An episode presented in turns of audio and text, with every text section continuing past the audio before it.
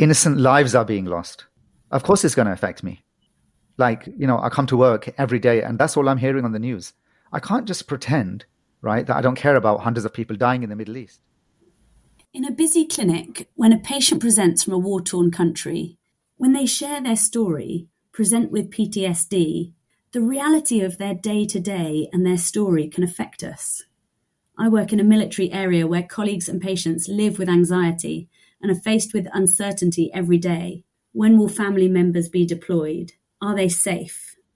When will they come back? How do we respond to all of these questions? Welcome back to Primary Care UK. It's Munir Adam here, and this episode is about remaining professional amidst the global wars and conflicts. I'm Dawn Hunt. I'm a practice nurse, and with Munir as a doctor and myself as a nurse. But this episode will be applicable to you regardless of your role in the NHS. This episode will be relevant. We're aware that this has the potential to be quite an emotive episode, and our aim is to deal with that in a really sensitive way. So, yeah, it's Dawn and myself, and we do have, fortunately, some contributions from the GMC. I was speaking with Mark Swindells, who's the Assistant Director for Standards at the General Medical Council, which, of course, is the regulatory body for doctors. And we are also having discussions with some of the other professional organizations to get their approval. And we're going to include relevant guidance in the show notes and during the conversations where applicable. So, why are we talking about this today?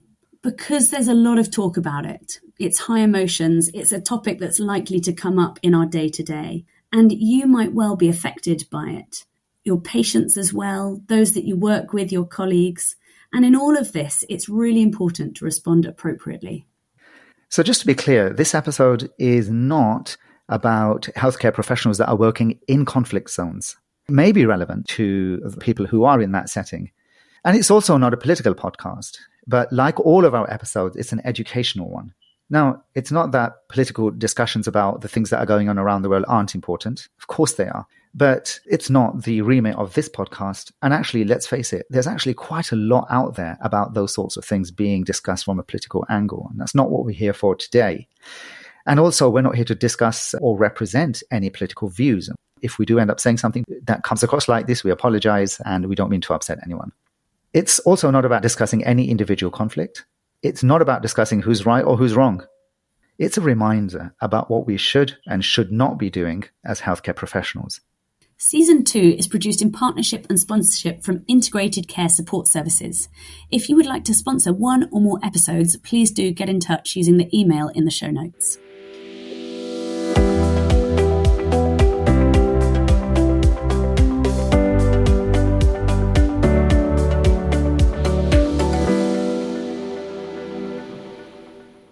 We're all human beings. We will be affected by emotional things to some extent what I read out right at the start, that was me. That's how I feel. And we'll all probably have some political views. Now, most of us, I think it's fair to say, are not politically minded people. But when we're bombarded with all these things on the news day in, day out, well, and depending on where we link up and who we listen to and what we watch, we're likely to form some sort of political view to some extent, even if it's happening at a subconscious level. And then we might be affected in other ways as well. We may have vacations that we've had to cancel because of these things. There might be financial impacts. We know certain wars can lead to quite significant energy price rises and things like that that we've seen in the last year. There may be practical implications. It might even affect relationships that we're in. So we're all human at the end of the day, but so are all of those around us.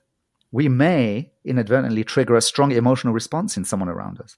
We might end up colluding with somebody without even realizing it. And if we're really having a bad day, they might even record us doing that. We might post something on social media that we then regret. It might upset people, or it may have other unintended consequences, like, I don't know, getting us into trouble. The thing is, we might like to think that we're always totally objective and 100% professional at all times. The truth is, we get bombarded by conflicts going on around the world, on the news, on social media. People we know in conflict zones might be affected by it. And a lot is expressed in a strongly emotive and in engaging ways. That's how these things get sold and talked about. We might start to form our own views. This may trigger our conscience. And while it might be possible to come to work with and pretend none of this exists at all, for many of us, that may not be the case. And anyway, what do our regulatory bodies think of all of this? Well, they're very aware of it. For example, the GMC has remarked that they have been following these events with deep worry and concern for everyone, are aware of these being discussed on social media, and that this is having an impact on members of the profession and the public. And if you're not affected at all, you're sure to encounter others at work and amongst your patients who are. It's difficult to find information or research about this, though there are important relevant principles from the professional bodies that we can turn to. So, how do we tackle this topic? I think one of the first things to think about is our own well being.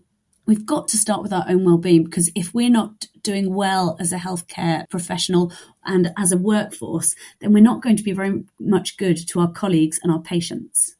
So, firstly, thinking about how do we feel about the conflict? How do you feel about conflict?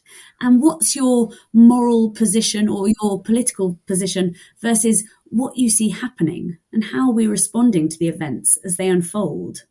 I think it's so challenging, as Munir has mentioned, when we're listening to and watching the news. And how do we feel about human suffering, especially as a healthcare professional where serving humanity is at the core of what we do? How do we feel when we encounter patients injured or otherwise affected as they share their story? And how about if we are directly connected to somebody who is involved in one of the conflicts going on? How do we feel when an opinion we disagree with is shared by a patient or a colleague? If our well-being is being affected, this could affect our ability to concentrate on work. We should be aware of that and seek help. We might display frustration or apathy, could have a sense of being overwhelmed. It can also affect our judgment or our professionalism. We might be unconsciously biased or, or have resentment. So I think self awareness goes a long way just to be aware of what's going on in you and what your responses are. Where can we get help? Is there a service within your working environment? Is there psychological support? Do you have a health and well-being lead? Is this something that you can talk about with colleagues? In Southwest London, there's a coaching scheme at the moment for those who are in ARRS roles or allied health professionals um, or for nurses as well. You can access free coaching. And this is a forum where you could talk these types of challenges through. I think it's really important, whether it's with a, a friend or a spouse or, or with somebody professional, to be able to, to have a, a forum in which you can share what's going on, on in you being kind to yourself and being kind to your colleagues, having one another's back, and taking a break when you need it as well. And that's such an important point you said there, Dawn, about making sure that you take a break if you're not coping, rather than pretending everything's okay. Well, we hope that you are coping and that you are accessing any help that you need. And so the next thing is to think about remaining professional with patients. Now, how do we provide the care that we need to provide if we can't remain objective? Perhaps we feel so strongly that we want to tell everybody about it. That's really quite common. I find that um, people really want to express their strong views, especially if there isn't any other outlet, or perhaps to as many people in everywhere possible. I've got a really strong view. I'm right. Everybody else is wrong. I've got to tell everybody about this. Um, at the time of producing this episode, there's a major conflict centered around Gaza and Israel. You may feel very strongly about this one way or another, and you feel that you, you almost might feel that you have a moral obligation to tell everybody about it. And you start telling people on social media, go to rallies and so on. And the risk is that the emotional volcano that's heating up inside you decides to erupt in a clinical setting with a patient. Or it could be something that the patient says or the way they say it. And it may not even be what they say, it might just be the way they're dressed or where they're from. They may say something where you have very strong views um, and they may hit a raw nerve. But I think that if you're aware of that, then you can normally control it. You know, in my opinion, it's easier to empathize with people who have opposing views, you know, because we, we do kind of get trained to do that. But it's being aware of speaking to people who have the same political view, because then you, you continue the conversation thinking that you're speaking along the same lines and totally agree with each other. And you may find that very satisfying, but we should be very aware they may not be their genuine political views. So we have to be very careful of that. And um, there have been examples where people have been stabbed in the back in that sense. Now, on the topic of discussing politics with patients, what does the General Medical Council say about that? Let's hear from Mark. Doctors, like all citizens, are entitled to their political opinions. There's nothing in the professional standards that the GMC sets that prevents a doctor from exercising their right to campaign on issues or hold a particular belief. However, we would urge a lot of caution in terms of sharing those beliefs with patients. And we have some particular guidance about personal beliefs, which I'd encourage people to read. It's available on the GMC website. In particular, we say that doctors must not express their personal beliefs, which can include political, religious, and moral beliefs, to patients in ways that could cause them distress. And doctors must not unfairly discriminate against patients or colleagues by allowing their personal views to affect their professional relationships or the treatment they provide or arrange. So, just go- going along that train of thought, thinking about remaining professional with patients, it's really important that we act in the patient's best interests. And just thinking about the NMC Code of Conduct, promoting professionalism and trust is one of the core principles in the NMC Code of Conduct. And making sure that you do not express your personal beliefs to people in an inappropriate way. Also, staying objective and having clear professional boundaries at all time with people in your care it's really important that we don't abuse our position to influence political views. It's not to say that those views don't matter or shouldn't be expressed, just that patients trust us and they need to be able to share their views without being judged. Why is it so important? This isn't a time to debate professionalism. Suffice to say, we need to be professional to maintain public confidence in our professions. If we lose that, if patients don't feel that they can trust us with their health and with their lives, their health and well-being and our credibility will suffer. Okay. What about when we're with others? What about when we're with other health professionals, maybe with our friends? Are we expected to be perfect everywhere we go? Never hold any political opinion. Just do our job and pretend that these issues don't exist, right? A big topic at this time is about going on protests. So, by way of example, what does the GMC say about that? Doctors, like all citizens, are entitled to their political opinions. There's nothing in good medical practice or our other professional standards that we set that prevents a doctor from exercising their right to campaign on an issue, including via protest. Public trust in doctors is rightly very high, so it's important that we all act to protect that. It means, for instance, that it's essential that doctors act within the law at all times, including when protesting. In the event a doctor were convicted of an offence or accepted a police caution, we do have a duty to consider those, so doctors must tell us if that happens without delay. We would only act where there's a risk to patients or public confidence in doctors, or where it's necessary to maintain professional standards. So there we are. Within the right safeguards, there is some flexibility there. And how about the use of social media? That's another big one. At the GMC, we often get asked whether doctors can express their political opinions on social media. Doctors are entitled to express their opinions. In sharing opinions on social media or other public forums, however, doctors must consider how what they say may be understood by others and the impact this may have on the public's trust in and perception of doctors as a whole. Our social media guidance has more information. This guidance highlights that doctors must always treat colleagues fairly and with respect, and that online posts are subject to the same laws of copyright, defamation, and so on as written or verbal communications. Our ethical hub on our website also provides information on how to apply this guidance in practice and explores common questions we receive from doctors on using social media. You know, I'm thinking back to a WhatsApp group that I'm a member of, and this is quite recent, where a couple of members made some remarks that really did touch raw nerves. And sadly, quite a lot of members after that decided to leave the group. And I honestly don't think that anybody intended to upset anyone, but it's just so easily done. So we do need to be careful with social media and we need to be careful in the workplace as well, especially perhaps when we're dealing with those with whom there's a power imbalance. So I'm thinking about, for example, GP trainees in the case of supervisors and educators, perhaps medical students, nursing students, physician associate students, etc. There are some relationships that are horizontal. There are some relationships where one party is particularly vulnerable. If people are not on an equal footing, you can feel that you can't express your opinion. And so you're not in a fair position to be having those sorts of discussions, especially if you have different views. In fact, you know, one of the things that got me started about making this episode was one of my trainees said to me, Gosh, isn't it terrible what's happening? And she was referring to the recent news that we've been hearing about uh, Israel and Gaza. And I found myself responding by referring her, redirecting her to an interesting video I watched, which was designed to try to allow people to understand things from both sides in terms of normal civilians living in each of those areas. But actually, I then thought to myself, is that even the right thing to do? Is that what she wanted from me? Should I have responded in a different way? Should I have not responded at all? Should I have said, no, this is not the place to discuss? I mean, it was a perfectly benign comment, right? So, what is the right way to respond? And, and then I, afterwards, I thought to myself, would I feel more comfortable discussing this with my senior partner? I don't know. I mean, there are risks even in that arrangement, really, isn't it? I don't think the professional organizations say that you can never discuss any issues ever. But I do think that we need to be extremely careful and think about the consequences.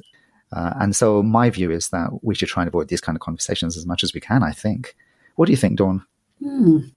I think it's a really good question. And it's interesting because so often with our colleagues, they're actually the people that we can see more than our friends. You know, if we're working long days, sometimes more than those that we live with. And so I think there is value in being able to have conversations that are sensitive and supportive to one another. I think it's also really important for people to be able to say, actually, I'm not comfortable talking about this. Mm. Um, and I think it takes sensitivity to, to recognize where other people are at. So just thinking through how we can respond and if a, a, patient or a trainee or a student reacts in a certain way, what can we do? I think so often actually just listening to one another and acknowledging and empathizing with what they're saying gives a person space in which they can process. I think it's also really important to be sensitive towards one another and to remain objective. Listening and therapy and counseling, all of that can be really helpful I think it's also important to think about with patients confidentiality remaining um, confidential, but also thinking about when there needs to be exceptions to that uh, with radicalization, if it's in the best interest of the patient or the public for something to be divulged. Okay, uh, Dawn, I think you're right, actually. Yeah, it, it isn't black and white. It's not so clear cut, is it? And there are potential benefits of discussing things as well, as long as, you know, you think about the caveats that you've just mentioned. And the bottom line is that if you have concerns about a colleague, or you even want to discuss your own plans, like, I don't know, you know, I'm going to go on a rally, is it appropriate, etc., then you are strongly encouraged to seek advice from your professional organization. You know, play it safe. Okay, so so really we've tried to keep a complex topic really short and simple in order to deliver this reminder because we believe that half the solution is just to be aware and to be on our guard. I don't think we've said anything that's rocket science. We all know most of this. It's just that we can get carried away if we're not careful, or we can get stuck if somebody says something unexpected and it just catches us. So, you know, forewarned is forearmed. And our intention was to educate and just to remind healthcare professionals about our duties to patients and to each other, what the public, the patients, and our professional organizations expect from us. It wasn't to express particular political viewpoints, as we mentioned, either overtly or covertly. And we apologize if, if it does feel that way. That's not our intention. If you found this a useful reminder, do let us know. And anyway, please do leave your feedback on the Apple Podcast or wherever you listen. Our sympathies go to those innocent ones that have been affected or whose loved ones have suffered as a result of war and conflict, wherever it may be and whoever they may be. But thank you for staying with us. And until next time, keep well and keep safe.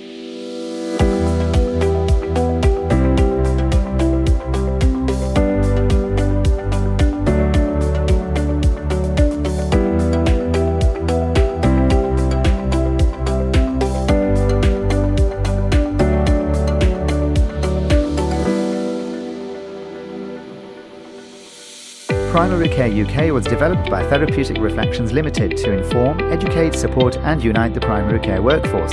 Specifically, it is not for the general public or patients.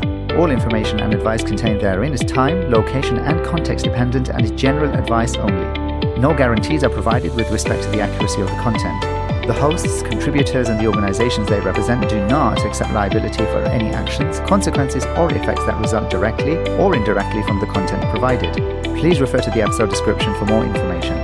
Thank you for listening.